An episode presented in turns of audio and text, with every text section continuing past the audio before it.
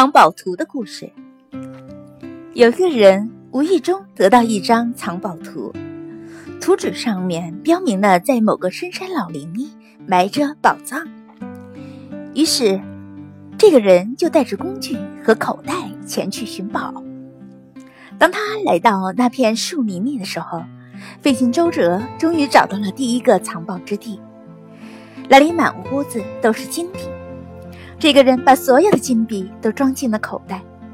当他离开的时候，忽然发现门上有一行字：“知足常乐，适可而止。”这个人笑了笑，根本没当回事。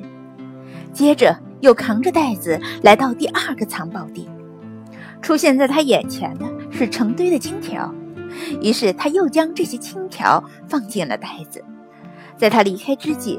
忽然发现门上写着一行字：“放弃下一个屋子中的宝物，你会得到更珍贵的东西。”这个人还是不当一回事，来到了第三个藏宝地，发现里面有很多的钻石。忽然，他看见在这堆钻石的下面有一个小门，心想里面肯定藏着更值钱的东西。然而，当他跳下去的时候，才发现里面是一大片流沙。很快，他就被这些流沙吞没了。他口袋里的那些金币、金条和钻石，最终都和他一起长埋在了流沙之下。故事中的人，如果在发现警示之后马上离开，那么他回到家里就会成为一个名副其实的富翁。